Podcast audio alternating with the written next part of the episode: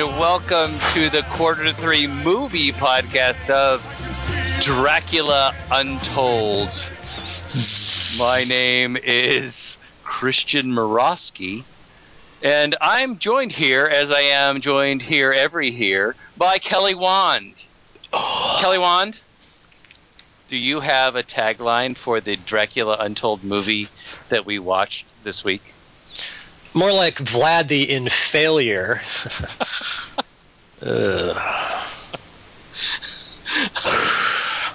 I'm glad you got that. Uh, Looking at yeah. it, it doesn't make much sense to me. Uh, it makes a lot of sense to me, and when I when I tell everybody what we saw this week, uh, you'll see why I'm giggling, because I'm very happy that you said that. Thank you very much. It's weird, because when we see... Uh, bad movies, people will complain and they go, why don't you see something good? And then if we see a good movie, I think they complain about that too, but I forget why now.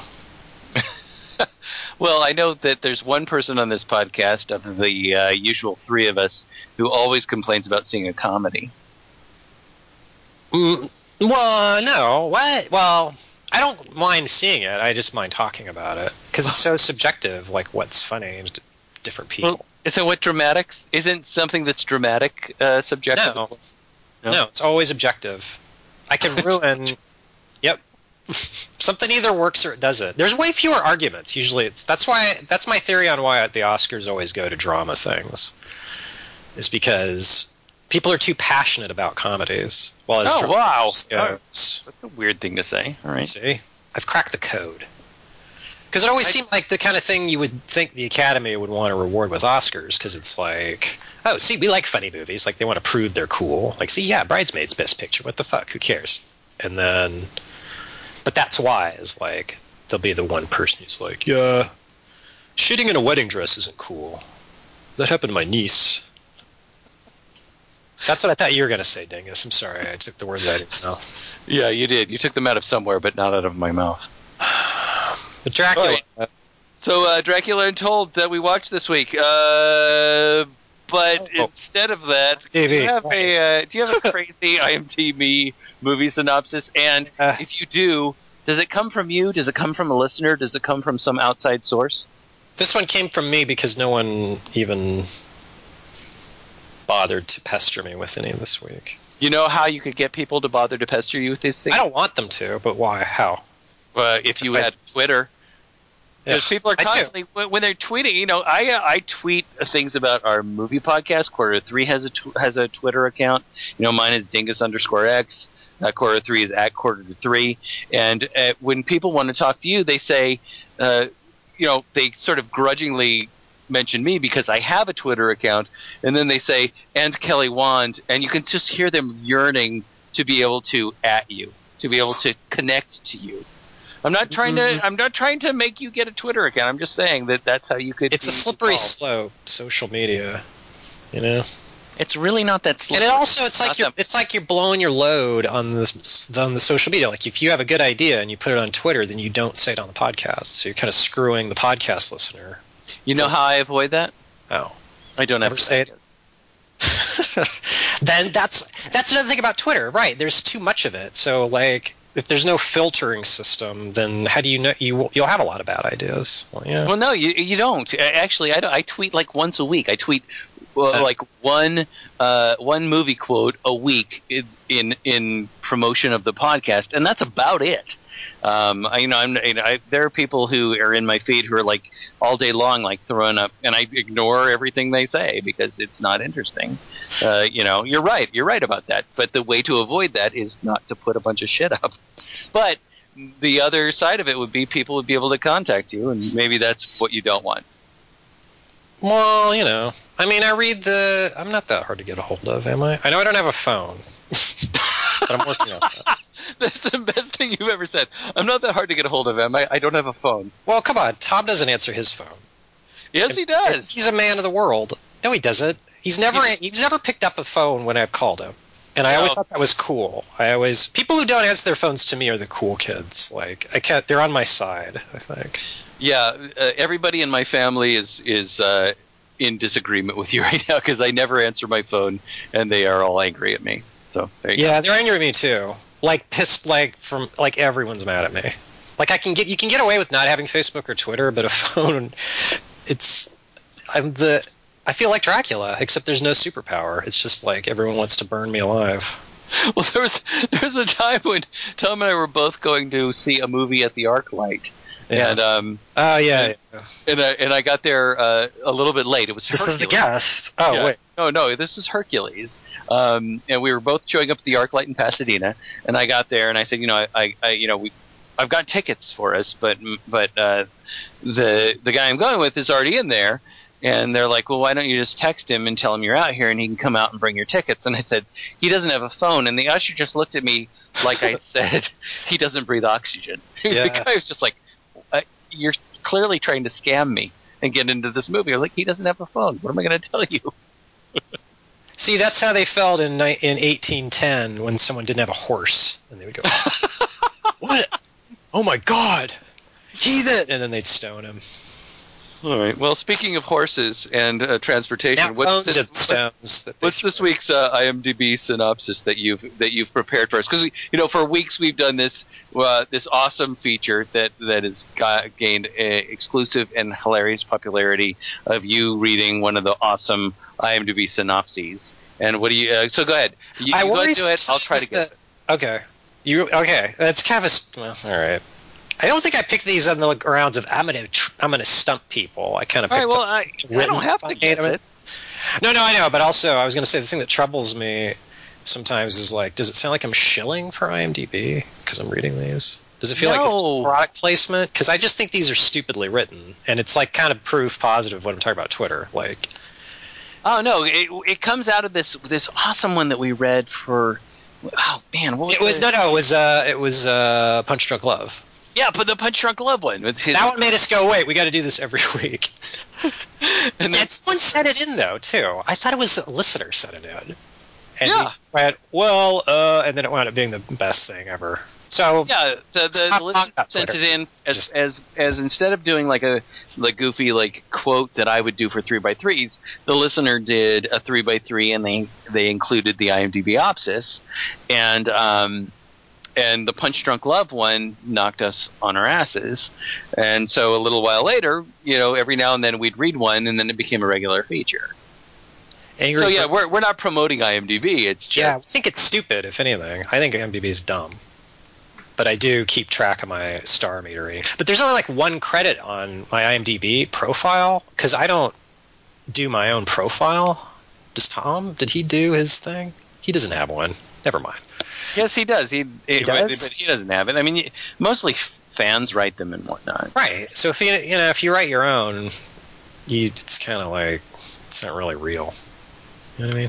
Anyway. Yeah, but it's fun to read ones that you that are clearly right. Right. This written. is the best, this is the one thing that I, about IMDb that I like is these is these player writ or player player what?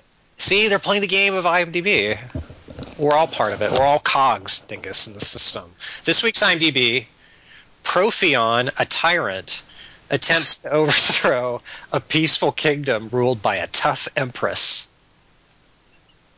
That's the entire opsis. I don't have any idea what you're talking about. Really? Profion? I'll bet, all the, I'll bet many listeners do, sadly. Profion? Yeah, you wouldn't know. No. The word Profion's not in your forebrain? I'm afraid it is not. What about the word tyrant? Is that word in your forebrain? Uh, I don't even know what that means. Well, then it gets really generic, because attempts to throw a peaceful kingdom ruled by a tough empress isn't really descriptive of anything. But it's uh, Dungeons and Dragons, the movie. I was going to say Dungeons and Dragons. I was not allowed to play that as a child. Why? Because it was satanic? Because of because of God, yeah. Because literally, I mean, uh, I, yeah. I, was in, I was in a religion that, that was such that uh, they, I would go to retreats and they would hold up album covers and say, why you can't listen to rock and roll. I mean, they would literally point out all the satanic imagery, and, uh, and Dungeons and Dragons was forbidden because it was a gateway to the devil. Well, did they know that clerics were like the toughest class in the game? Like the, the priests were... I kind of heard of those guys before Dungeons and Dragons, so in a way it was kind of like left behind. Well, I'm afraid in fundamentalist Christianity there's not many clerics. Well, I'm trying. I think if you once you hear Profion, a tyrant, attempts to overthrow a peaceful kingdom ruled by a tough empress, like everyone can relate to that. Christians and uh, Non-Christians? Is that a group? It is. It's a, it's a fairly growing group, I'm afraid. Yeah. All right, so this week's uh, IMDb... Dungeons and Dragons. Dungeons and Dragons, really. See? We're a movie podcast. Yes, we are. And we read of, online about... A... Speaking of movies, this week... Oh, yeah. We saw Dracula Untold. Best title ever. You already know it's going to be good when you're like, oh, okay, so it's Untold, the movie. Got it. Or, or should have been. Uh, this week we saw Dracula Untold, an American dark fantasy action movie about a sensitive impaler. Yeah. It was directed by Gary Shore Ugh. and written by Matt Sazama and Ugh. Burke Sharpless, based on characters by Bram Stoker, who apparently didn't even know about Vlad until he was neck deep in his own Dracula novel. Get it? Neck deep? See? That can't be true. It is. According to uh, what I've read, Bram Stoker didn't even know about Vlad the Impaler until he was well into writing his novel. Oh, but before he finished, he knew, so he could have just gone back and rewritten. Yeah, yeah, he he he he wrote around it, but as he was writing it, he had no idea about Vlad the Impaler. There's so only one line in the book, though. It's like Von Helsing says something like, "Oh yeah, Vlad the Impaler uh, did that." Just like what's his face? I'm paraphrasing a little bit. I like that. I like that paraphrase, and it makes me think of something. I'm just ready. Google. Oh yeah, Von Helsing. Uh, it's probably printed on IMDb. Anyway, uh, Dracula Untold stars Luke Evans, Sarah Gadon. Which one? Oh, yeah, yeah. Wait, she's the girl? Yeah. She's good. I like both their haircuts. And Charles Dance. Dracula Untold is, is rated P G thirteen uh, for intense sequences of warfare, vampire attacks. I saw that. Disturbing images. And some sensuality. I thought you made these up and you would be trolling me for months. And I I saw the words vampire attacks on like a write-up of the rating. Oh, you did? Oh, yeah, yeah. I, I, I was went, so pleased. Dingus is really, yeah, you're just re- transcribing it. Oh, I never make them up. I have never once made you read them, them up. Also, you read them so weird. They, it just seems like you're making it up as you say it. I'm sorry. There's no way not to read them weird. The only thing yeah. I've ever done is once or twice I've switched the order around because it's funnier to have some things end up at the end because of the way you react. But yeah, the fact that um, Dracula Untold is rated P G. You were trolling me. Oh yeah, of course. Uh-oh. But I didn't. I didn't make anything up. It was just order. It works. I only changed the order. So the the fact that Dracula Untold and the M P A A has rated it P G thirteen because of vampire attacks right. is. Awesome to me. Yeah, I love that. I know. I know. Especially I, considering the nature of the vampire attacks in this movie. Well, yeah. Off screen. Uh, so anyway, so we've got the P G thirteen. Uh, let me just run, uh, do a quick rundown of the numbers. The Quarter to Three Research Squad, uh, the, I'm sorry, the Research Research Department, to put it more appropriately, has handed me the numbers just now. And so Dracula Untold on Rotten Tomatoes, which is a percentage of reviews that are positive, is at twenty-five percent. Ugh. That's the that's the percentage of reviews that are positive. Now, a Metacritic, uh, which is average rankings from reviews out of one hundred, it is at forty out of one hundred on Metacritic. Wait, the critics liked it more than the proletariats. Uh, it's, it's just weird percentages. You know, Rotten Tomatoes is a percentage of positive. Don't. Yeah, it's weird. They it's better just, when it's sixty-nine and ninety-six, I understand. These guys should just do a merger so there's just one fucking number. No, they should not. We don't need more uh, mega corporations. Stop it. Monopoly I mean, on maps. We do not want a monopoly. Uh, so, uh, anyway, uh, Dracula Untold is ranked number two this week. Um, it uh, it had a domestic total of twenty-three million dollars. Uh, it had a budget of about seventy million dollars. Um, and it comes in after Gone Girl, which was Ooh. number one, and uh, before Alexander and the Terrible, Horrible, No Good, Very Bad Day, which was number three this week. So uh, Dracula Untold ranked number two after Gone Girl. Did you see Gone Girl yet? Uh, no, I still have not, sadly. Mm. Uh, I'm I'm I feel ashamed that I haven't, since you saw it yeah. last week, and you are you were up on me. You're a you're a movie on a up Ben Affleck movie. Hey, I you should. It never happens. That is so freaky. Yeah, it was weird. It, it was a. It, I would have bet heavily against that happening. Oh yeah, I would too. Don't assume that this is a new me. It was just weird, isolated. Well, see what happens at the end of this podcast, whether this is a new you or you. But anyway, what? Yeah. Tom, you can't he's talking. You. I know. Tom can't help you now. So Kelly, uh, we just saw a movie called Dracula Untold. I'm not even going to attempt to guess what you would call something where you tell us all the plot. And ladies and gentlemen, we're about to spoil this movie. Kelly Wand is going to spoil it for you. So if you are burning to see Dracula Untold, go off and see it, because Kelly Wand is about to tell you all the secret things of it. I, I have no idea what you would call this, Kelly. There's not many options, is there? Uh, I'm sure there is. I think there's a lot. They're all bad. That's what I meant. Well, you only have what you have to work that's, with. That's true. Yeah. See, the title should always suit the movie, so the fact that they're all bad does suit. It's the Dracula Untold. Yeah, good. Excellent. If they're not going to try, I'm not going to try. Yeah, I mean, the only thing I would have come up with is the Draclopsis, which sounds like some sort of a, a malady. Dracula. Wait, say it again? Draclopsis? Yeah, the Draclopsis. But Dracula Untold is much better. Yeah. You So you just cut... oh, wait, I like yours. Yours is impossible to guess, because you'll just scramble the letters. Sarah Palin right. style. All right. Oh! Ouch. What? No, she just has weird... She just, like, ping-pong shit around. Kelly Wand, do you know who I am? What was the fight over? Uh, Todd. I heard Bristol fucking punched a dude. And that's what started it. That was the instigation. Nothing was said. It started with a punch in the face. I would much rather hear your opsis of that fight. How dare you get punched in the face by my daughter, and then... Do you know who my mother is? That comes later, in jail. Anyway, getting back to this, to more current events, such as movies about Dracula. Dracula Untold. Dear Diary, since I'm not famous at all, my life and reign are probably going to be undistinguished, but I'm the twelve-year-old prince of Transylvania. La la la la la la la la. But my father's name shall never be forgotten, a name synonymous with dread and horror. Tepes. That's for Tom.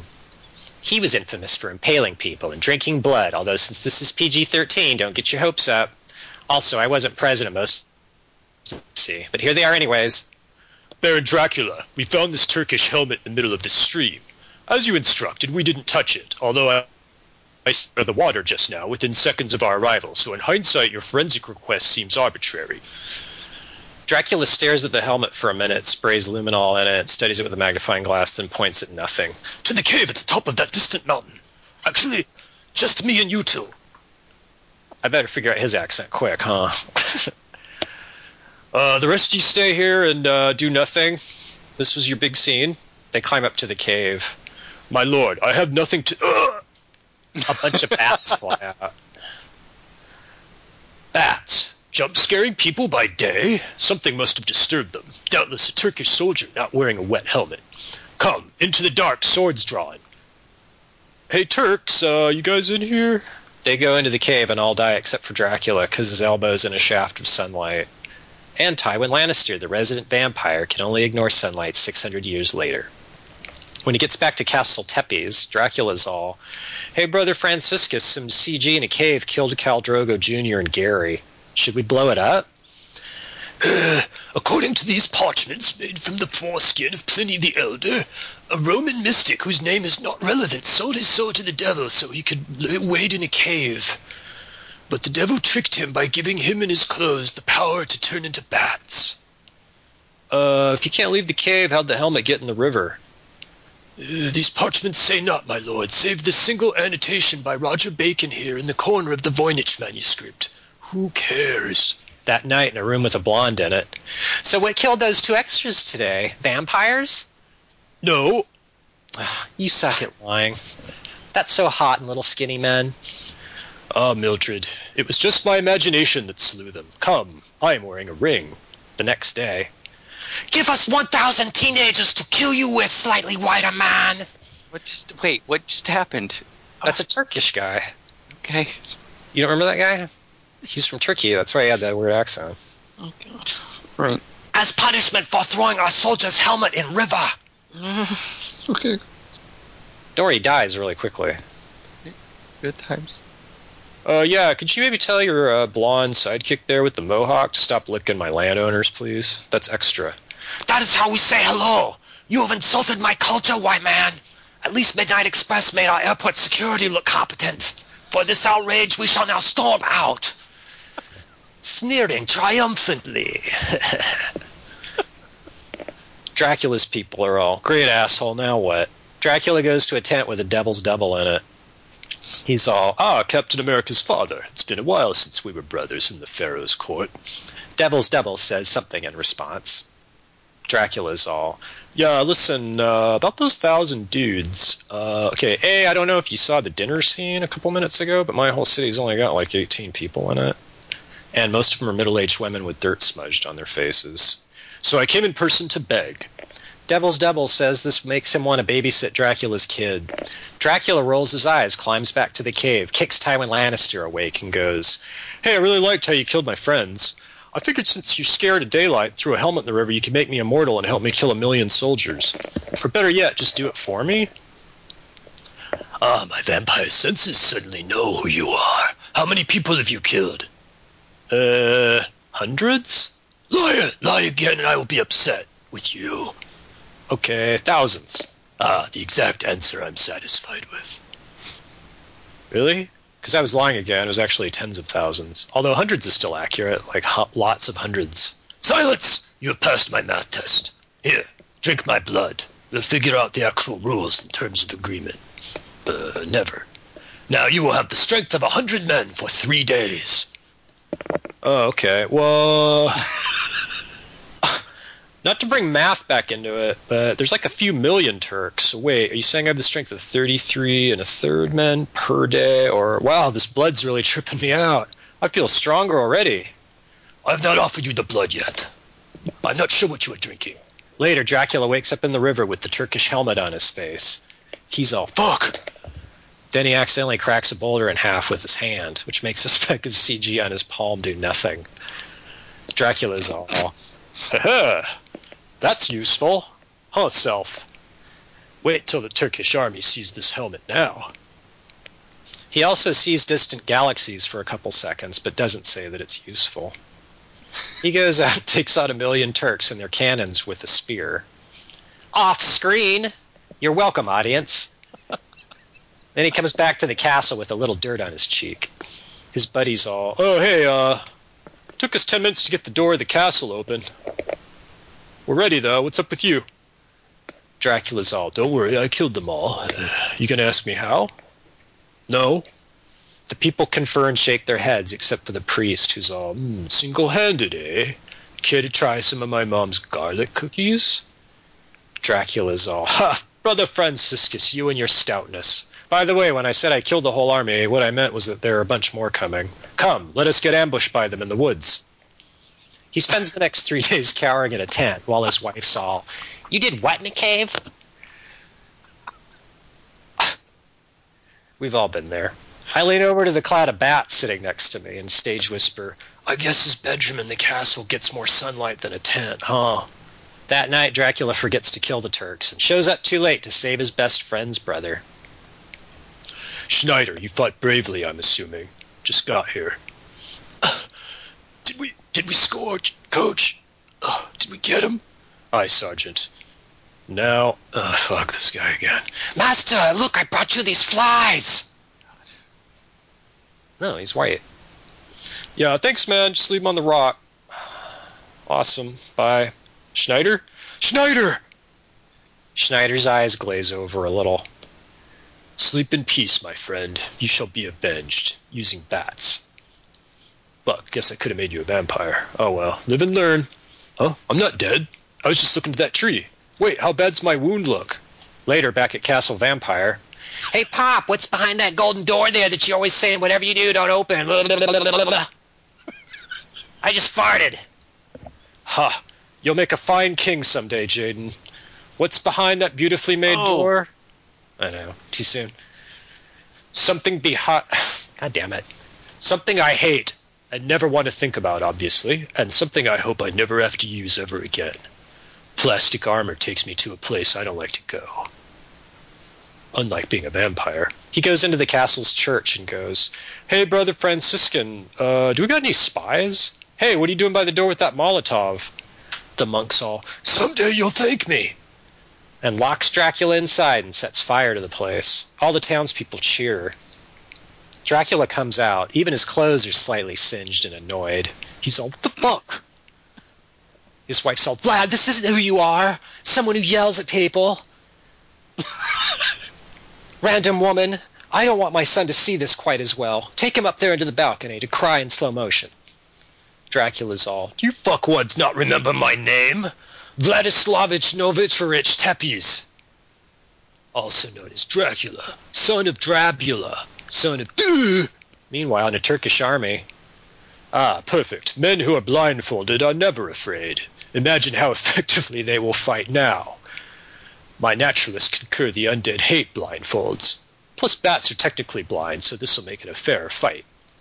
General Dracula, we face a Turkish army of three million, although they're blindfolded for some reason, so that'll help a little. Plus, we didn't give them the thousand boy soldiers they asked for, so that is also cool.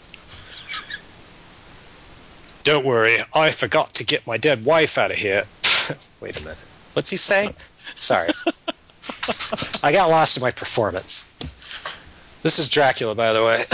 "Don't worry, I forgot to get my wife out of here, so she just fell to her death, but survived and gave me permission to drink the blood from her throat. So now I can call lightning storms. Ready?"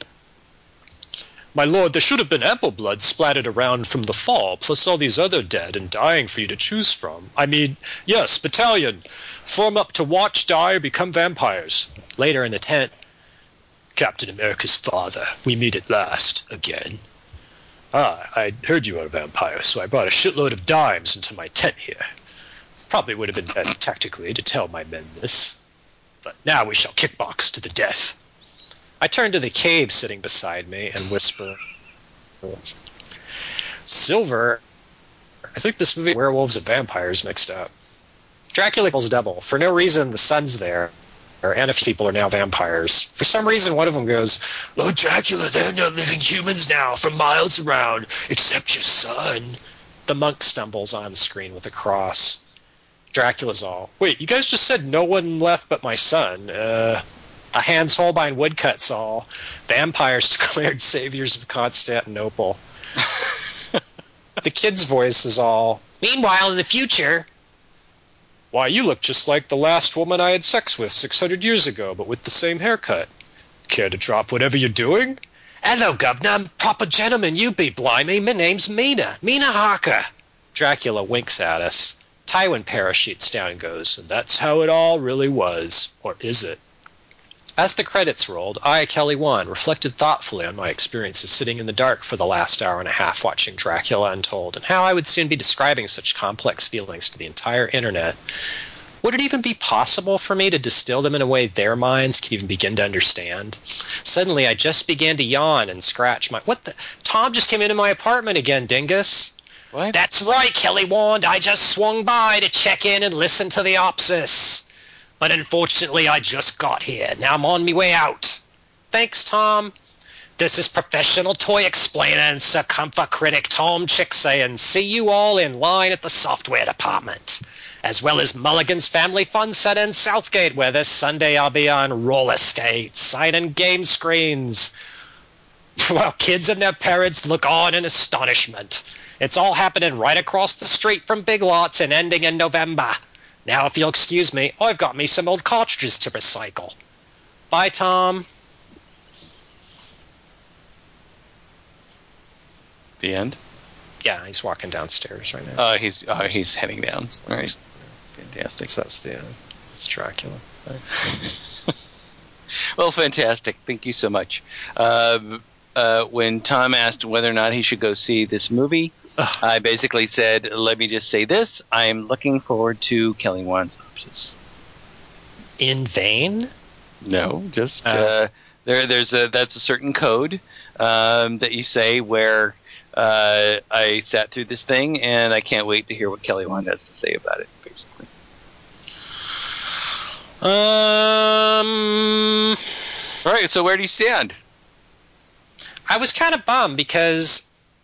the real Vlad story is really interesting, and he like nailed the Turkish emissaries' turbans to their heads when they came to collect the tribute for not inclining their hats, and like his brother defected to the Turks, so he was fighting him because that guy had converted to Islam. So they were like, that guy was leading the Turks, and then he gets betrayed, he was in prison. It's all this really interesting shit instead of, you know, I don't know, this. What do you think about all this? I mean, I, you know, I don't know that stuff. I mean, I know some of this, uh, the lore here, but I'm more, I was more sort of focused on because of what's going on with Turkey and in world affairs right now. It was, it was just so weird for me to see the Turks as the bad guys, and just they're always the bad guys. That seems like in movies. I I don't know that I see that necessarily. Um. I, I, mean, I mean, I thought about, you know, I don't know that much about uh, Turkish history. I mean, I, uh, you know, yeah. Other than to reference Gallipoli, um, but that has more to do with uh, a whole other, you know, state of affairs. Right. Um, but it was just so weird for me to constantly hear uh, the Turks brought up as this villain. Um, and I didn't. Well, and they were stereotypical villains, too. Like, they weren't like... we didn't really get their point of view. Like, that that guy could have just been anybody. But Vlad fought the Turks, so it kind of makes sense, I guess. When you say that guy... but I'm assuming... do you mean... Uh, Mehmet, do you mean the, their their leader? Yeah. Dominic, mm-hmm. The Dominic Cooper character? Yeah. Who recently played one of the horrible characters in um, that... oh, good lord. What's that Saddam Hussein thing that we saw? Devil's Double. I oh, like The Devil's Double, yeah. I think I, I like chunks of it. I think it's a good idea. So is this, I guess. Like, I thought... the one thing I was going to look forward to is like, oh, he's going to turn into a vampire and kill all the Turks. And then it's fucking P G thirteen bullshit. So then it's like, it's a movie about Vlad the Impaler and Dracula fighting Turkish armies, but you can't see any impaling.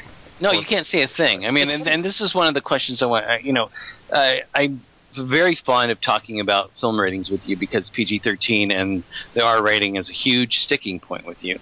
Yeah, and this movie is one reason why. Because that could be good. It's not only, but the, the thing that I would have to put forth is that it's not it's not P G thirteen's fault this time. It's the director who can't even bo- be bothered to direct a proper fight. Whether he's doing, I mean, this this thing barely falls on P G thirteen. I mean, it's P G. Yeah. I, I mean, it, there's, there's, it's so soft on P G thirteen, mm. and, and but what it's about, you can't. Is there is there a moment in this? Is there a moment of fighting in this that works? Is there a single thing in this in this movie, fighting wise, that works? Because I I I, uh, I know I hated this thing. I thought it was just horrible. It's not even worth watching to laugh at. Although my audience, which was packed at eleven p.m. on a Friday night, ew. Um, my audience laughed at a few few moments, um, but other than that, it's just joyless. It's there's nothing to recommend it, and I just don't understand what the hell. I mean, this guy, it, it, it's not fun at all. Is there is there a fighting moment that you liked in this at all? Uh, no, because I didn't like the final fight. I thought it was dumb that all of a sudden Mehmet knows he's fighting a vampire, but still. Throws the guy. It doesn't make any sense. That's the thing is they keep changing the rules. Like he, even when he's fighting with the spear, most of which we don't really get to see. Like that's not how vampires fight. They don't use fucking spears and shit. They don't need to. Can you just no. slice them up? Yeah. He can turn into mist and bats and move faster than they can see. But instead, he's kickboxing and shit. Right. We just can't see anything. You can't see a thing from the very, very first fight where he like tells his son to run, and that kid is always being told, "Run away! Hey, yeah, go run over there." Um, that very first fight where he slices and dices all of the Turkish uh, scouts or whatever they are. Um, you can't see a thing. You cannot see a single thing that happens in a single fight in this movie. He can't catch her when she falls off the, the cliff either. So he's slower than that, but he can... Never mind. They keep changing the rule. It's like nothing works. Nothing well, is consistent. Well, what I was wondering when I was watching this is that there's a couple of movies that have come out recently where uh, the person who gets to direct them, I have no idea why he, he got to direct them or why this pair of people. You know, the first time, one of the first times I remember this year thinking about that is Captain America: Winter Soldier. When these two dudes directed that movie, I have no idea where they came from, and I really liked Captain America: Winter Soldier. Uh, I know you two, you and Tom didn't like it. No, I liked um, it. Tom hated it. Oh, you it. and I liked it. Oh, yeah, Tom well, hated it. Uh, yeah. Um, but these two guys who had... I was with Kiernan. Successful... Oh, you were with Kiernan. Okay, good. That's yeah. Falcon! Like the night anime was ago, I was reacting. How, it's Bucky, no! It was totally... All right, fair enough. You... That... I don't know. And I think Dominic Cooper's a good actor. For some reason, I was sort of hoping he was going to be Dracula. I feel like Dominic he... Cooper's a great actor, but he, he has... There's no... There's nothing going on for him in this. That, yeah. I mean, it's a horrible Such role. A it's horribly role. written, yeah. and it's horribly directed. But these these two guys in who did Captain America... Are, were like Arrested Development dudes. And how did they get that gig? I have no idea, but they did a fine job. This guy, Gary Shore, all he has going for him is he directed a fake film trailer and got a three-picture deal. So I don't know why... What was that? It, it was called uh, Cup of Tears or something like that. It was just uh. a, it was a fake trailer. That's all he did. He went to film school. He directed a fake trailer. I guess the right person saw it and gave him a three-picture deal, and now he's doing Dracula. And, and I mean... I guess it's, you know, seventy million dollars is, is a small budget um, to no, expect from. Is, I mean, oh. it's not. I mean, seventy, seventy million dollars. You can do a lot with seventy million dollars, I think. For, yeah, you could, unless you're. Unless, geez, I well, just you, can't. You make the money work for it. Like, you figure out what kind of story you can tell with seventy million dollars, and then you go from there. Like, you don't go, all right. But this story doesn't work.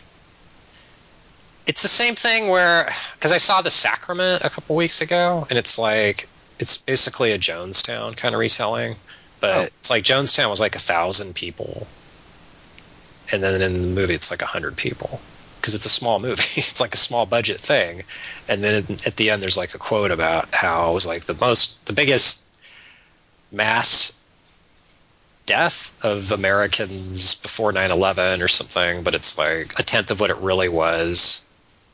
And so Dracula, it's like, we're talking about tens of thousands of deaths and giant armies and shit. So it's like, you can't show that with seventy million dollars, I guess. I think you can show, you know, mo- you know much more important than showing mass deaths is showing one or two. And and if they had done that, that fight where he wades into the, the army and he starts to kill them one by one, and if they had shown one by one, two or three deaths, and then you pull back to reveal... all of these soldiers dead, that would have been much more effective than him swinging this pike around, yeah. and we don't see a single no death blood. until the end. I mean, this thing is P G thirteen to a fault, but it's just incompetent P G thirteen. You don't see anything that yeah. happens in this movie. Yeah, you just get angrier with each passing minute. Because after that first fight, you go, oh, I'm really not going to see good, because that would have that would have been the moment where, if it's like an amazing action sequence, you go, "Oh, this this guy's really good." Like, this is the slow build. You know, it was a fast-paced movie up to that point. Um, in terms of like every scene, something was going down, but then the action. It's, the movie's called Dracula Untold. You don't see the action. Isn't that title kind of asking for it? Yeah, it really is, actually.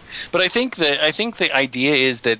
And this is something that you guys are always on about. It's it's supposed to be a uh, an origin story. Uh, everything's a fucking trequel now. I'm sick of it. Sick well, of that, it. It's well, never that's good. What this is. I mean, you can tell at the very end of the movie yeah, that they think they're Jesus. making something that's going to continue on. I hate and that. And it, it simply is not, because it's horrible. Yeah. And I hate that mentality, too, because the implication is always... Whoop, whoop. Whatever kinks we have this time, we'll figure out next time. Like, I got to now invest another twenty bucks to get to your real story because you were pussyfooting around. Well, you know, Jesus, if it if they spent seventy and they made twenty three, there's no way they're going to make another one of these crappy movies. I mean, just, honestly, just recommend it. No one's going to say, "Oh, you should go see Dracula Untold," because what what's the good part? You're going to say, "Oh my God, that one part from Dracula Untold that's so good." Well, is there anything? No. For you, is, is there anything in this movie that you would say, this is the one thing that you could watch? I like the girl. Oh, I couldn't. I thought she was uh, terrible. What?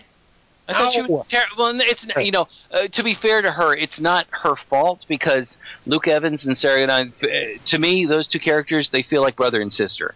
I don't believe a moment of the, of heat between them. And I loved her in Enemy. She had a more great. Oh, but, that's who that is. Yeah, she she was uh, she's the um, the right. wife in Enemy, right? Um, and she's really great in that. But in this, from the moment those two are in a room together, it looks like they're brother and sister. It's the way they – and then they try to have this hot and heavy scene, and I'm just not believing a moment of it. And then when he gets up and he's like, I need a drink of water or whatever he says to get out of having sex with her so he doesn't bite her neck. Right. Um, We've all been it, there. Well, sure we have. But he's clearly not interested in her at all. I mean, they're not interested in each other. It's horrible. I mean, I, I so it's, she has an expressive face. Down. It's just that. It, no, no, that's not shooting me down. Well, I just, I, you know, it's not her fault. I just don't think I. I thought Luke Evans was terrible, but that's again not his fault. The only, the only. Uh, did you like him? Did you like Luke Evans? No, but I think it's more his fault because he has to do more shit than she does. Yeah, yeah. And she's, she's at least doing what she's being called on to do. He's not doing what he's being called on to do. He doesn't seem when he goes when he un, when he like throws down for the first time. Yeah, it's you mean not when he first tells his son to run away. Yeah, right. It's just I'm not believing a word. Like I usually think I've said this before. Like I always blame the writer and never the actor. And this was this was a movie where I started to maybe rethink that because he has lines where it's like. Do you remember who I am? What I'm capable of? Like he's saying all this, although he's he's all. It doesn't help that he's being sneered at by the people who would who would be afraid of him. Like no one treats him with any respect for the whole movie, but he's supposed to be the biggest badass ever who impaled people, his own people. I don't know. Oh, that's perfect. That's, Actually, what you just said is absolutely perfect. There, there is not anybody who treats him with a kind of fear. He, he plays it as as if he were a refugee from some. Uh, some television show on the W B, and he's just feeling like angst, and, and he, he's not Vlad the Impaler. He's just no. and he's so not Vlad the Impaler, and that's that's who this guy's supposed to be. So you've hired him to play Vlad the Impaler, all right? And this is what you get. This is what you're giving me. Like, she's at least just supposed to do what she does. Right, right. Which is like, somewhat concerned, and, uh, well, I guess... I've got a shit hand I've been dealt kind of looks for most of the movie. Like, even the kid's doing what he's supposed to do, which is right away. Uh, the kid Dracula is a critical casting choice. Okay, what? Yes? The yes. kid made me long for watching uh, the Dwayne Johnson Hercules again. Because yeah. I, lo- I, I thought the little kid in that was so much better than this kid. Oh my god, I'm not, I don't even know his name, and I hate talking about kid actors, so I'm not going Yeah, we're picking on... You know who my favorite kid actor was? I mean, I haven't seen him in a while because maybe now he's not a kid actor anymore, but the kid from The Mist and um, Babel. That oh. I, I thought right. he was really good. Yeah, yeah. But the yeah. kid in this was kind of unbreakable kind of kid more. He was just generic. He's just so yeah. generic with these... He's supposed to be Romanian, too. He's a Romanian prince. That's who that kid was cast as. And that's, that's what I'm saying. See, nothing's right. It all looks like fucking shit to me. Well, so, uh, so let's... It's, Talk to me about Charles Dance. How do you feel about Charles Dance? Uh, well, you can barely tell it's him in his first appearance. Oh, and, I knew. I, I knew as soon as I was like, I was, li- I was looking for anything to latch on to in this. In this, I did like him actually. Uh, like, and when he started talking, I was like, oh, it's oh, it's Charles Dance. Okay, what? It, I felt. The, I felt myself lean forward when he showed up. Yeah. Well, he also acted like a vampire. Yeah, he didn't know what he was doing. Um, he was convincing as someone who's lived in a cave for hundreds of years. I felt that came across. Yeah. And that's probably, you know what, you're right. That scene actually does kind of work. Although it doesn't work, too, because it's also supposed to be Dracula standing up to him, and he's being outclassed. Oh. So we have to take, because now, so basically we have to rely on Charles Dance telling us, oh, I'm using my vampire senses to detect that this is actually a complex character. Not shallow cardboard. That you, I can I can detect charisma that I you can, cannot yeah. see in your wavelengths. Let me explain what his motivation is here, since you're not going to get it from what he's saying or exuding. Uh, oh, so he has hope. He's coming in. Da, da, da, da. Um, when he showed up, I just felt like, oh, my God, there's energy in this movie at last. I, I felt like, okay, this is weird. He's, he's laying down some stakes. He's saying, you have three days for this. You're not going to be able to resist the, this unbelievable thirst. It's you know, so let the games begin. So here we go. Um And then to have the movie go on and leave Charles Dance completely out of it until he makes his like Michael Caine appearance at the end. Um, he's totally out of it, and you never get a sense, I don't think at all, of of of this idea of thirst or addiction or or what or what this what the nature of being a vampire is. This this unquenchable, un deniable thirst. You never get that. Luke Evans never gives it to you. Right. The movie never conveys it at all. Yeah. And that should be that should be the crux of this movie, because that's the bet. He's like, you will not be able to do this for three days. There is no way you can withstand this thirst. So right. go. Go ahead and try. And and if you don't, then this will happen and this will happen and this will happen. The movie never gives us a sense of what the what that what those things are, and never repeats the uh, the bet for us, because you know any good movie that has that kind of a, a deal thrown down will will give us a sense of what those things are, again, to remind us. Instead of instead it's like a, an, an end user license agreement that he has to sign before he drinks that bowl of blood. Mm-hmm. I mean, nobody ever re- reads it. Nobody ever remembers it. I mean, uh, and the one thing they have going for them is this Charles Dance injection of energy that they then just drop. Mm-hmm. Well, by then they're locked into the script, and then the casting comes later. So, ah, Jesus. All right, yeah, uh, why, why couldn't he be Vlad the Impaler, you mean? And just be he. Well, yeah, why not? Or anybody else. I mean, uh, you know, I liked Luke Evans enough as Zeus in, in Immortals and a couple other things I've seen him in. I like him enough. He's just, he's not that guy. I, I don't understand what they're trying to do with this sensitive Vlad the Impaler did. Yeah. Well, yeah, and also there's all those lines where, oh, they, they don't need a hero, they need a monster, and so they keep he keeps saying shit like that. But he oh.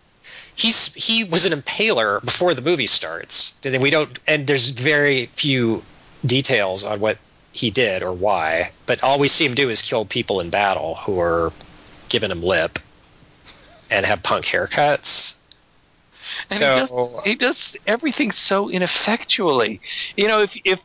Why not just part the clouds the moment those those guys attack at the end, rather than waiting for that silly monk? I mean, just part the clouds immediately. Yeah, just do it. If you want to save your son, if that's your if that's your ultimate goal, just do it. Part the clouds immediately. If your if your power suddenly, as Dracula is, to part clouds, just do it now. All right, Kelly. I'm gonna. I'm going to. Is that because? You. Wait, he got that power though. Weather control. He became Storm because yeah. he drank his wife's blood. Correct. Apparently. Is that what happens? Is that how the end of the movie is? Yeah. He. Because why does he even need the other vampires? He just says you want vengeance, and then but then they he can't. Need, he needs them as an army for some reason. He doesn't. He didn't need them before. Well, that's because Dominic Cooper is wearing a disguise. And he needs. Uh, why?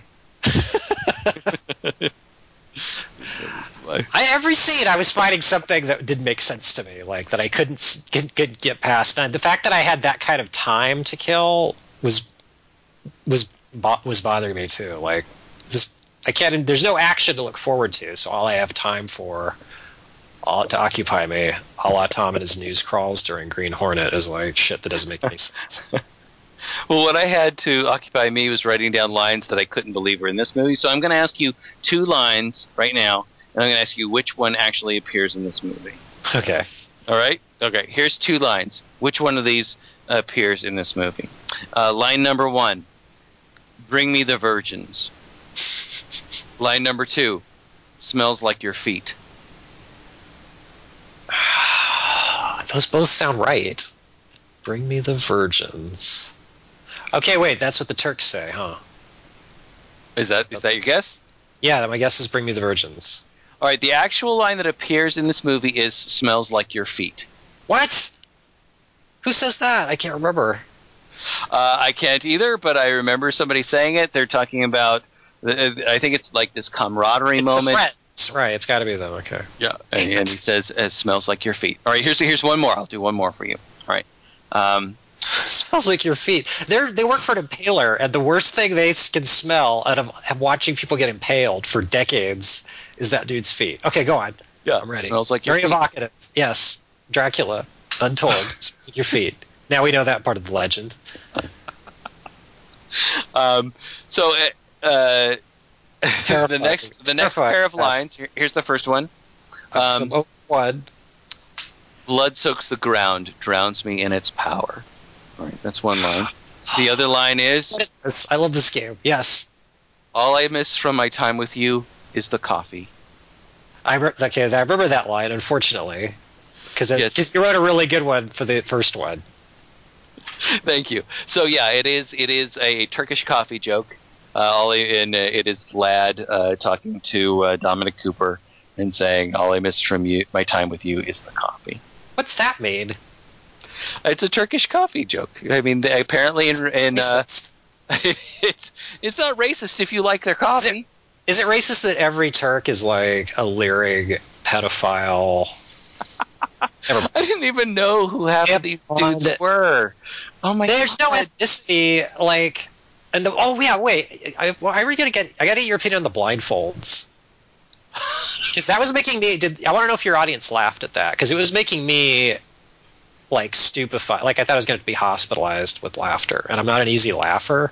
But when it showed the dudes blindfolded, like, oh fuck, what's Dracula going to do now? They're blindfolded. He's fucked. How's he going to beat them? They all got blindfolds on, and they're walking because a guy with a drum is sitting off to the side while they march. And they don't look terrified, and they don't look mean. They just look. They have no. They like Buster Keaton's stoic expressions, but they're blindfolded. Like Sweet November. I think that's supposed to call to mind the uh, the dudes with the weird uh, masks in three hundred.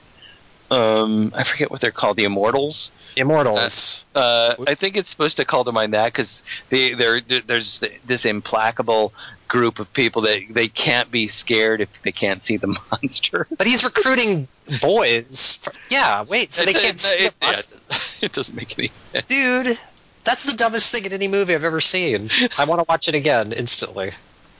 Now you make That's me what Dracula Untold, and then he fought the blindfolded masses. What? I'll take those odds. You have to make me a vampire. Give me it. Give me the pike. I'll take out a million blindfolded Turks, bitches. No coffee required. All right, I'm gonna. What send a big shot! My, I'm gonna send my hordes against you, but be warned, I'm cutting off all their legs. Yeah. Go. I'm uh, sitting against you. They're dead and unarmed. Go. Which which of those lines was in the movie? All of them. Yours or mine? Okay. Was there another lion one? No, no. That's all. That's all ah, the line. That's wait, all the. I'll really like all, it. Of line guessing with Kelly, I'll do that. You do that every week. But I just love that there was a line that it smells like your feet. Uh, in in in the Vlad the Impaler. It had to be in the woods right before that guy gets di- that guy dies because we really yeah. cared about his character. He was really set up as a friend character who was going to die soon. Yeah, and he looked slightly like somebody else, but was clearly like a Romanian actor or something, but he looked slightly... That's how everyone was. The sidekicks in this were like the same villains from like Lethal Weapon movies. Yeah, exactly! They they're sure. like beefcake, ugh, like just sneering at everything, but they're like super white, blue-eyed stuntman, obviously. He's but there dude. was one like slightly like uh, effeminate one with a with a helmet that he held down way over his eyes, and he was like constantly leering at people. See, and, I, and you never get like a decent kill on any of them. No. Wait, the one guy, did you get a decent kill on the guy I did with the racist Asian accent? Doesn't he stab the guy through the mouth? Which I'm seeing a lot lately. It was in Walking Dead, too. There's a lot of uh, mouth. Wait, which guy is in the Equalizer? The guy who, when uh, Dracula takes his sword off and he's going to give him the sun, like a third of the way into the movie. Oh, all right. And it's, oh, I thought you'd put up more resistance. And then Dracula stabs him through the mouth, but you don't really get to see it. You can't see any of that shit. They, they should have been seeing people sliced in half. Right. Vlad the Impaler? Oh. Even with, oh, it could have been good. That's the thing. That's why it hurts more, is because this could have been the best movie ever made. It's not yeah. a bad. It's not a bad idea.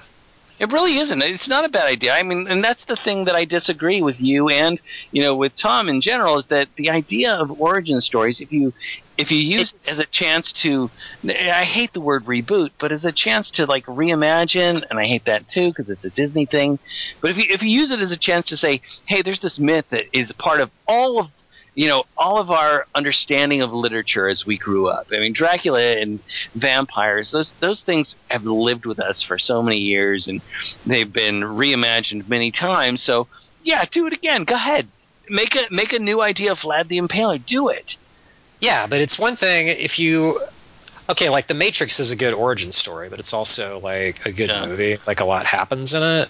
And now it just seems like... And there's a difference between an origin story that also has a story, and then shit like, say, Jumper, or this, where the implication is everything you just saw is just set up for some other movie that hopefully we'll make. Like, as opposed to just knock us, knocking our dicks in the dirt now, and then justifying a second movie. You know what I'm saying? That is, yeah, and when we get to the end of this movie and Charles Dance walks in and says, "Let the games begin," I was just like, oh, God, you got to be kidding me. How Why would he say possibly, that? How can you possibly, because he already said it earlier in the movie. Yeah. I mean, that, that's it, how he sets, he sets it off, I mean, which totally ruins that whole moment. Yeah. Um, and then they do a callback because somehow you think we're going to do this again? Why wouldn't he imme- I mean, he can the, leave the, whole the game. Bet, the whole bet was if you, if you drink blood within this three-day period, then this, this whole cataclysm happens, and then I get to take revenge on my enemy, and you have to be my emissary. And and and he's going to wait until modern day to do this when she's reincarnated? What the fuck? What the fuck are they thinking? And we're now we get see, and then the internet sphere like comes ablaze with theories. What's going to happen? Oh, is the wife going to be also Charles Dance's granddaughter? Oh, really? Is that happening, or are you just making that up? I'm just saying. All right, you just say. All right. So anyway, uh, moving on. I could I could complain about all this stupid crap they did in this. The movie. Reason movies suck right now is is movies like this. Like this is in, emblematic of the problem with movies right now. It's too much C G, too soft. Execution, like, and not just that. You know, if, uh, for a while you would have somebody who's a commercial director, a successful director of commercials, like say David Fincher or somebody, um, who would be then entrusted to try to make uh, a small budget movie. Uh, so right now they're just like shoving a pile of money yeah. at the guy who made a fake am- trailer. Amateurs, yeah, fucking amateurs. But see, look, it doesn't pay off. Although, here's the thing, though. It's like, sometimes that stuff pays off. Wait, what was the example you used earlier? Where it was like an unlikely direct... Oh, it was the Winter Soldier guys. Yeah, yeah, yeah. Those guys who did... They, but they were... They had... Track that's a gamble. Thing. They won... Right. I mean, yeah, exactly. Right. That's, that's, their, that's a whole other kettle of fish. Right. As opposed to some guy off the street. Right. Well, I mean, you know, this guy went to went to film school in Ireland or something or other, and then he directed a fake movie trailer, and he got a three-picture deal to do this. I don't get it. Dude, the guy wrote Prometheus. That was like his first script, and he wrote it in a weekend. And then somehow right. this got fast-tracked, it, like by by sheer chance or something. And then we're all stuck with it forever because of one weekend. Here we are. Here we are talking about it still. Yeah, here we are. Speaking of talking about it, uh, we had a, a, a listener suggest an idea um, that we do at something called the over-under. Um, so the over-under at the end of the movie podcast is to suggest uh, a movie that we think is better than the movie we just saw, Dracula Untold, and a movie that we think is worse than the movie we just saw. So, Kelly Wand, uh, do you have an over-under for Dracula Untold? Uh, my oh, first bite with George Hamilton as Dracula. Which Say that again. I, I you you clipped out for me for a second. Say that again. Love It First Bite with George Hamilton. Okay, great. That's a great movie with a great Dracula. Uh, with and it's sort of an origin story too, and um, it's a little more consistent. And then also a book, which I know doesn't count, but there's this book called The Dracula Tapes by Fred Saberhagen, and it's like Dracula, the Bram Stoker one, but told from Dracula's point of view. And I thought that was good. And then the under would be uh, Pearl Harbor, because F D R um, gets up in that movie from his wheelchair. And so that's kind of like what Luke Perry does in Dracula. That's his origin story, but it's not as good. And then I was thinking about Abe Lincoln, Vampire Hunter, but I think it's kind of about the same. I think I like Abe Lincoln more than this movie. Wow. Slightly. I no, think. I think you're right. And who's the is who's the guy in Abe Lincoln? It's not Dominic Cooper, is it? No. Who's no. in Abe Lincoln? That's, I kind of liked that guy. He was really tall and he looked like Abe Lincoln a little bit. No, no, no, the bad guy. In Abe Lincoln? Um, damn it. Uh, I can't remember now. Rats. I th- I think uh, Joe Lansdale. No, no. I think I think um, Dominic Cooper. Yeah, Dominic Cooper. I, I can't look it up right now, but I'm almost certain Dominic Cooper is a- in Abraham Lincoln Vampire Hunter. I'm almost certain he's the guy with the weird little glasses. Oh, damn it! All right. Yeah, you're right. I'm so glad you brought I'm that sure. up. That's so funny. Uh... So he's in vampire movies. Dominic Cooper. If you count Captain America's a vampire because he comes back from the dead after sleeping in the ice. See? Ah, that's right. I forgot he was in that as well. It's like an Arctic coffin. Uh, okay, very good. And he has the strength of a hundred men, and his shield is like a bat. Uh, is a hundred men enough, though? I mean, he's a super soldier. So my over uh, for uh, the movie that I would consider as over. This stupid uh, Dracula Untold movie, is a movie we saw last year called Byzantium, um, mm. which I really, really liked. And not just because uh, super hot Gemma Arterton and oh. Saoirse Ronan were in it. Oh. And also, uh, which it, it had a great cast. I just liked the whole idea. I liked, you know, when, when they were climbing up the, the blood tooth mountain in this stupid Dracula movie we just saw, it made me think of uh, Gemma Arterton climbing up that in that island to get into yeah. that cave, and and the way that they made um, the, the, the way that they had to be yeah the map and the the blood that was flowing down in the waterfalls. Um, uh, you know, uh, Byzantium is, is uh, what is that? Neil Jordan, I think. Yeah. Um, it's not a perfect movie by any means, but it is so much better a movie. That's such a great cave. I totally forgot about that. Yeah. That's a great pick. Yeah. You win this one. So uh, so over I would pick Byzantium. Under, and this is going to be painful, I think, for a lot of people, um, I I don't think the movie Near Dark holds up. Um. Well, who was saying it did, Tom? Uh, no, no. But most people have a fond memory of it. There's, there's this real fond... Yeah. sort of geek memory of Catherine Bigelow's Near Dark.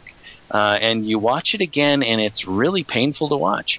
And then there's a specific reason I'm choosing it, and, and that will uh, that will become apparent in uh, a short minute. But but I don't think Near Dark really does it for me. Uh, I don't really think it's worse, but I'll put it under for the purposes of this, because I don't want to mention Let Me In. Oops, I did. Oh, I didn't see that. You saw that? Let Me In? Sadly, I did. It's just horrible. But uh, but I'm going to choose Near Dark because I just don't think it holds up. Near Dark has an annoying kid in it, um, and I think it gets more cachet than it deserves because it's kind of quasi-Cameron, and it's got Bishop and Bill Paxton in it, and it's yep. like right around Aliens, so you're kind of like still buzzed from it. So I think maybe that's what it is. And it also came out around the same time as Lost Boys, so it's like Near Dark was like the one with the cuter girl that's the better vampire movie. To the Jay Leno Lost Boys. Near Dark I had was no the idea. I, I don't remember when Near Dark came out. I didn't know it came out around when Lost Boys came out. Yeah, because I'm remember not a fan of. Are you a fan of Lost Boys? No, but I thought it was kind of funny. Uh, I, you know, it is nice. It is funny. Um, you know, it, I think it's Joel Schumacher, isn't it? Yeah. Um, but for me, when I went to watch it, I was looking for something serious. I was looking for a serious vampire movie, and it, it's one of these like, oh look, vampires can wear sunglasses uh, movies. Uh, so it vampires didn't. Are cool. Uh, but Near Dark, which I, which I only saw for the first time within the last two or three years, I just thought it was so cheesy. Uh, I didn't know it was the same time period. Uh, there's one other vampire movie I was gonna. Oh, what did you think of The Hunger? I've never seen The Hunger. Uh, what did you think of The Keep? I've never seen The Keep. We could do this all fucking. All right, all right, all right. Fair point. Fair point, Dingus. You all right, so, there. so there's a there's a specific reason I brought up Near Dark. Now that we've done our over under, and so uh, uh, at the end of, of these movie podcasts, uh, since we can't do three by threes right now until uh, until Tom comes uh-huh. back, which will hopefully be very soon. And let me uh, let me just let you uh, faithful listeners know um, he's he's doing very well. Um, And uh, and I, I'm just letting you know that any anything you send, any uh, well wishes you send, uh, are very welcome. Uh, visit Quarter to Three. He's got a couple of threads up there that talk about what he's going through and, and his experiences. Um, but he's doing very well. Uh, but until he gets back, we're not going to do a three by three. So uh, what we wanted to do is have some sort of, um, even if it's really short, uh, end thing to the podcast that people could just jump into. We could say at the one hour and twenty-one minute mark, jump in for this. Uh, we're not going to do a three by three, but the the idea I had was this doing this mini movie podcast or mini movie club. Um, and so last week we saw this really good movie called Cold in July. I'd encourage you all to see that. Uh, but it made me think of another movie that I wanted to see but I couldn't see, and I decided to see the following week that we would talk about this week. And um, at the end of last week's podcast, I mentioned the uh, the movie in question. It's called One False Move, um, and I wanted to talk about that a little bit. Just in a, it's not like a whole movie podcast, but at the end of this podcast, Kelly will mention a movie that he wants you to watch this coming week that Dracula Untold made him want to watch. So maybe on the next week you'll be able to see that, and we can talk about it next week. It's this weird sort of leapfroggy thing. So, um, Kelly, I think you you when I mentioned One False Move, you said, "Oh, that was that was on your list or something." Yeah, that was going to be the one I picked for my over under. Oh, okay, okay, yeah, all right, yeah. For Cold in July, if we were going to do it for Cold in July, because it's right. That kind of Texas Gothic kind of thing. But it also yeah. made me think of that, like just just it's about human beings in that kind of cops world. But it was also in the it's a period piece now, isn't it? Because it was like what, in the early nineties? Is that one? Oh yeah, it really is. It's much I mean and I and I just watched it. I mean, it took me a couple of days to watch it um just because of the way uh, the week worked out. It it was made it was it came out in nineteen ninety-two. Um, but it certainly is a period piece. And the music even at the beginning, I don't know if you remember this weird sort of bl- this like uh, pseudo-bluesy music that was in uh, Lethal Weapon. Um, but it's got that same sort of like weird... Saxophone. Yeah, exactly. That saxophony music and the, and the hairdos and the acting and the sets. It's very much a period piece. It very much feels like that. Um, not in the same way that Cold in July is. Because uh, Cold in July is is is setting itself up as a period piece. I think One False Move is a period piece because of what, what they could do. Yeah, when they when they made it and what they could do with it. Um, do you, what, I don't know if you got to see it this week, but what do you remember about it? I remember really liking the scene where Bill Paxton overhears the F B I guys. Yeah, kind of talk about what a shitty town it is and what a. Uh, What, they, what a huckleberry they think he is. And then he kind of comes out and, and defends himself with dignity to them. Um, well, it's it's a great – that's such a great scene yeah. because it, it's, it's this total shift in his character. Yeah. Because he's known as, as Hurricane. Right. You know, the, and early on when the L A cops – the L A cops have to come to his little town in Arkansas uh, because they're they're waiting for these criminals who did this – this crime in L A to make their way across the country to Arkansas. Um, and so they're, they're hanging out with him and, uh, and the waitress like brings their food and she's like, all right, Hurricane. And he's like, yeah, everybody calls me that. I don't know why. I never figured it out, but he's just like his constant, like energy, constant energy. And he says to one of the cops, uh, at, at some point when he's confiding in him, and he says, uh, you know, He's a small town sheriff in Arkansas. And he's like, I, I think I'm ready to make the move to L A, and I think all of you guys and me, we'd make a great squad or a great team. Yeah. And so, and they're sitting in this diner, they're just making fun of him. They're just, oh, I can't believe he said this. It's the funniest thing I ever heard. That guy wouldn't last one minute in L A. And, and all the while, it's this Three's Company moment where Bill Paxton has been listening to them say that, and he comes out from behind it, and rather than, you're, you're exactly, exactly right, rather than them pretend he didn't hear it, he just says, yes. I didn't mean to put you on the spot. Um, and then, from then on, he's just like, he's cynical. He's like yeah. hard-nosed. He's like, I'm gonna, just going to get it done. Yeah. Uh, and it's just, and this is why I, I brought up Near Dark earlier, is because Bill Paxton in this movie, and, you know, if you like Bill Paxton, if you liked him in Aliens, I would beg you to see One False Move, because he is fucking amazing in One False Move. He's so good. It's, it, I mean, it's it's a revelatory performance. If you like him just doing that guh, guh, guh stuff in Aliens, which he's great at, uh, in One False Move, he is amazing. I wish, you know, and Frailty, I mean, he certainly shows more of that in Frailty, but in, in, in One False Move, good Lord. And, of course, this is the time when we first see Billy Bob Thornton. Yeah. Who I remember just being me, like he's just kind of a stock villain in that movie, or maybe I don't remember it very well. Well, I think he really, I mean, he's he's one of the co-writers, and he wrote himself a part where he didn't have to be, and I think he was writing himself out of being typecast as, like, the balding guy in sitcoms. Mm-hmm. I really think that's what he was doing in One False Move. He was writing himself out of being like the thumb, just being pigeonholed in Hollywood. And he made himself into this bad guy, which I don't know that you would have seen him as before that, but he's just mean. He's a dick. He's terrible.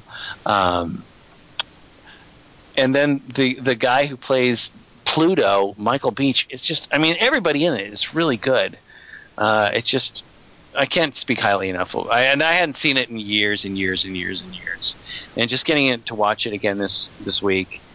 Uh, I mean, it's weird. It's weird direction. Carl Franklin does all this stuff where he's like shooting at these up angles at the beginning, which is really an unflattering way to shoot actors. And it's really sort of amateurish, but it kind of works in at the beginning. So Frailty's more of an ensemble piece too. I guess this is as well, but um, well, it certainly. I mean, it certainly is. I mean, Frailty is a. Frailty's got a lot of kids in it. They're acting their guts out, too. Uh, um. So anyway, uh, do you, is there anything else you want to say about One False Move? Uh, I just really like. I haven't seen it in a while. All right. Uh, it's definitely worth seeing. If you have not seen One False Move and you like Bill Paxton at all, uh, please do see it. And it's Carl Franklin. It's one of his early things. Pre Sling Blade. Was that his first movie? Carl Franklin? Yeah. Uh, you know, I, I don't know. Yeah. Um, but uh, but we do have one, and this is the thing with with with this little mini movie club we're doing. Please write in. Please see the movie. Kelly's going to say it in a few minutes. Please try to see it with us, and uh, write just a few lines about it, and we'll read it. So, so we had one uh, reader submission this week from someone named Simon Esters. So, hey, guys. Uh, first off, I went to see Dracula Untold earlier this week. Because I thought it'd be great to actually know what Kelly Wand's talking about in his Dracula, Dracula Untolopsis. That's what Simon says. I hope so. I, that's the thing, is some people don't see the movie, and then if it's something really bad, I try to kind of fill in the blanks because I feel bad. But then it's like the people who did see the movie kind of get screwed if the jokes aren't arcane enough. Huh. No, that's not true. I think that you pretty much... Am I overthinking it? All right. Don't worry about it.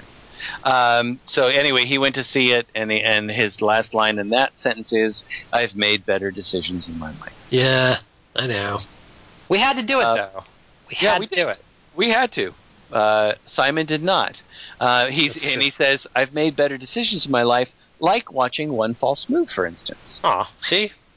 I don't know how I haven't heard of this movie before. I love the subtlety which we, with which the film changes between an almost exploitative portrayal of killers on the run, an almost nostalgic portrayal of small-town serenity, and finally the reveal of what in a lesser film might be called the shocking dark secret of the main character, but which is presented here without any gotcha moments.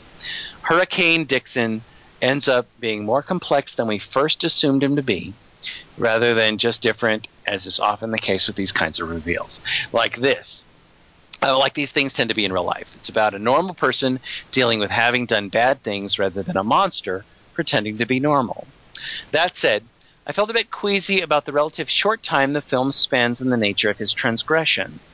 While the context we have suggests that Dixon used the threat of legal consequences or even physical force to get Fantasia to have sex with him, uh, she mostly seems to resent him for not admitting to having a black son, and Dixon's redemption at the end is to finally talk to him, which, if my reading is correct, seems to me like an underselling of the horrificness of sexual violence quite a bit, but probably is necessary for us to have any sympathy for Dixon at the end. That ended up covering a lot less aspects of the movie and a lot more words than I originally planned, so I hope that other readers will take it upon themselves to talk about all the other cool stuff that is going on here, like, for instance, how Texarkana is just one carefully placed space away from sounding like a medieval tome of magic. Wishing you and Tom all the best. So, Simon, thank you so much for that. Um, I think you make a couple of really good points. I didn't think necessarily of it, of the, the sexual violence aspect. I think you're act- absolutely spot on. Um, and in fact, one of the things that I wrote down when I was watching um, uh, One False Move is how that whole sequence of, of scenes with with Lila and Hurricane, um, with uh, Billy Bob Thornton's, uh, not Billy Bob Thornton, um, Bill Paxton's character, and I think her name is Cynthia Williams, Cindy Williams, um, with them in that house where she's holed up, feels like a really well-written and tight one-act play. Um, so, yeah. I'm really glad you wrote that, Simon. So, in, in the future, I would really hope that you guys will write in, uh, like, Kelly's about to uh, mention a movie. And, Kelly, are you ready to mention a movie that Dracula Untold made you want to see? Yeah. I am ready. All right, tell us. I was going to... Maybe, I mean, Zapped kind of works, because it's also an origin story. But... I thought I would go with uh, Time After Time, uh, starring Malcolm McDowell and David Warner and Mary Steenburgen from nineteen seventy-nine. Oh, good. I've uh, never seen that. Oh, you haven't? Okay, good. I'm so See, excited. Every time somebody mentions that, I think of that Christopher Reeve time-traveling movie. Yeah, Somewhere in Time. Well, I like that one, too. Thank you. Thank you. Summertime. James I've never Seymour. seen Time After Time, so you are now tasking me with seeing a movie I have never seen before, and I'm super excited. Thank you. It's like historical figures. What you could do with historical figures in a movie that's cool, the way Dracula Untold could have been cool if it had been cool. Oh, man, that's awesome. I'm so glad you did that. Yeah. Kelly, oh, man, you made me very happy. All right. So uh, so for next week's uh, mini-movie club, see if you, if you can't get to the movie we're going to see next week, see Time After Time, jump into the three by three, three by three at quarter three dot com thread. I mean, not thread, but uh, email, sorry, three by three at quarter three dot com. Send us an email with a, a little uh, um, a mini-movie review, like three lines about what you think about Time After Time. Send it to us. Uh, this is a Kelly Wand pick, so I hope a lot of you will do that. Kelly will read those things out loud. He and I will talk about it for a few minutes. Um, not the City so Opera song. Okay, good. You know what? This is my favorite thing about this topic. I can now make you see movies I've always wanted you to see. The Tom would yeah. Because yeah. I just thought of another one. That that has worked out very well. I mean, you that that's how I, I forced myself to see. Um, oh, what's that? What's that awesome movie about the girls who uh, Martyrs? Martyrs, yeah, that's how I got to see Martyrs and loved Martyrs so much. Yeah. Just because you brought Sorry. it up so many times, and Tom said, that's not for Dingus. See? Uh, I believed in you. Yeah. Tom did not. Tom so, uh, underestimated. So Time After Time, I can see the poster in my head. I have never watched it. I will watch it this week. We will talk about it a little bit at the end of next week's podcast. Uh, and next week's podcast, uh, we are going to see the movie. What are we going to see next week, Kelly? Fucking Fury. It's not the title. Just so oh. It's called Fury, although Dingus calls it The Fury. So hopefully he mistakes it for the Amy Irving one with Kirk Douglas. And then thinks the opsis makes perfect sense. so so please join us. The sequel to Inglourious Bastards. Fury. Uh, um, Fury. Please, please join us next week when we talk about Fury. Um... and we do a mini movie club of Kelly Wand's pick of Time After Time at the end of that podcast. Uh, I am uh, Christian Morosky, and I have been joined by the inimitable Kelly Wand.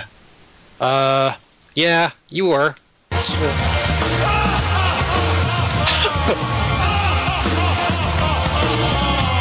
la, la, la.